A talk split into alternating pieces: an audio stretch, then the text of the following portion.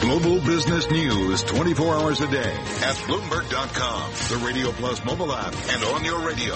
This is a Bloomberg Business Flash. From Bloomberg World headquarters, I'm Charlie Pellet. Stocks fell the most in the month, retreating from records as crude oil slid into a bear market on concern the global supply glut will persist. S&P 500 index down 16 to 2437, down 7 tenths of 1%.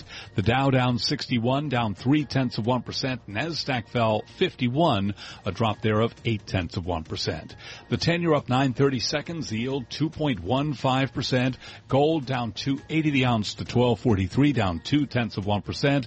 And West Texas Intermediate crude down 97 cents a barrel to 43.23, a drop there of 2.2%. I'm Charlie Pellet, and that's a Bloomberg Business Flash.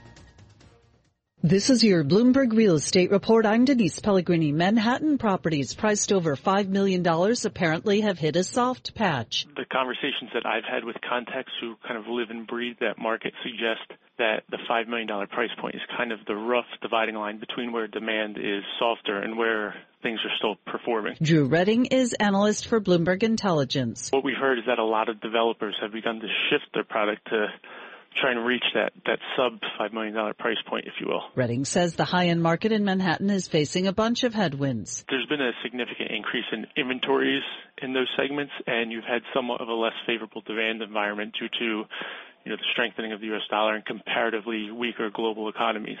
Douglas Elliman says the average price for a new condo fell more than 1% last quarter in Manhattan to $4.8 million. Sales volume fell more than 3%. Uh, that's your Bloomberg Real Estate Report. I'm Denise Pellegrini.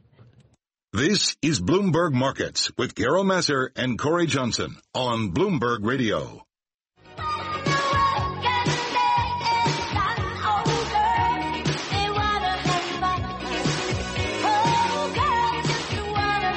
Samantha Walravens joins us right now. She's the author of a new book called Geek Girl Rising, Inside the Sisterhood Shaking Up Tech, with a look at uh, the women in Silicon Valley and, uh, and, and what's happening there with women's role in Silicon Valley. Uh, good to see you as always. Thanks for having Um, me, Cory. So tell me, tell me sort of the notion of the book. What, what's the story you're trying to tell? Yeah, you know, the mainstream story of women in the tech world thus far has been it's a insular sexist boys club that's doing its best to keep women out. What we found in our research was this whole grassroots movement of women who are shaking things up, who are starting companies, investing in each other's companies, and paying it forward to the next generation to get them involved in tech. So, how big of a dent are they making out of what is often a predominantly male industry? Yeah, I mean that's a great question. It's it's a small dent, but it's progress. Anything is progress. You know, when you look at what's going on with Uber today and the headlines of uh, you know the investigation and people being fired because of sexual harassment and gender discrimination. You know, what we found is that these women are, you know, finally they're speaking up against sexism and discrimination. But it's going to take a while to turn things around and really make a dent. The numbers of women in technology working as engineers, as venture capitalists, as startup founders is still pretty low. How do And you so, go ahead, Carol. Well, I'm just thinking about, you know, Cory and I talk about a lot. We both have daughters. I have one. He has two. Um, you know, getting girls interested in science at a young age and keeping it going because my daughter loves science right now. I don't know whether she'll keep going and I kind of hope she does, but it, it starts to thin out, if you will. Yeah, I have a nine-year-old daughter and a 13-year-old daughter, and I can already see with my 13-year-old who's going to be in eighth grade, little bit of, uh, she's great at math, but a little feeling that she's not quite as good as math as her, you know, male peers. And I think it's really, um, You know she's sitting right next to you now. Oh, she's right next to me. Hi, Yes, Coco. Her name is Coco. She's right next to me. Yeah. Hi, and, um, you know, as parents, I think it's really our, our job to keep them motivated, to, you know, keep them excited. And for another great thing that we do with my nine-year-old who is going into fourth grade is she did a robotics uh, after-school program with all of her little buddies. And, you know, it's much more fun to do math and to do tech with your friends, make it social, make it interactive, and she loved it. Was it the Oh. first program? First robotics? It was called. It's called Oh. Reaching Out with Robotics. It was started by a TAM high school um, uh, graduate, actually, who's going to, to Berkeley. Mount, Mount Tam High School, high school up in Marin County. Um, uh, so what did you, was there a common denominator you started to find in some of these women as you talked to them in Silicon Valley? Yeah, the, the the common denominator was that they were not doing it alone. And, uh, you know, we heard from so many women that entrepreneurship, starting companies is a really lonely business. And if you don't have that sense of sisterhood, like the boys club's been around for ages, women haven't had that.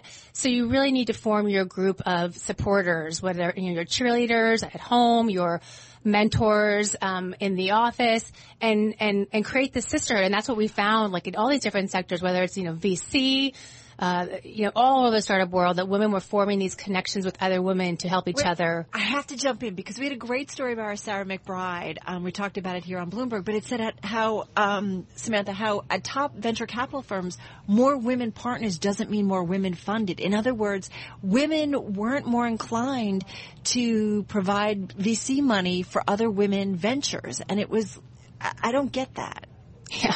There was funny. I was at Google last week speaking and a woman in the audience stood up and she said, you know, I know your book focuses on the sisterhood, but what about, what about the woman out there? Like, I've had female managers who haven't been that supportive and haven't really lifted me up. And I said, yeah, that's true. There, there is that story of women not pulling each other up. Um, but there is again this, you know, this grassroots movement we've seen of women really trying their best to to to invest in other women. Where we're seeing the real impact within the VC world and the investment world is with angel investing, and there's networks like Pipeline Angels and Plum Alley Investments, um, that and a, a number of other angel networks that are really on the rise. And it sounds like you, in the book, you're not going after sort of the known quantities of Marissa Mayer and and uh, you know, I don't know, uh, uh, Sheryl Sandberg at, at, at, Facebook. You're looking at sort of unknown stories here.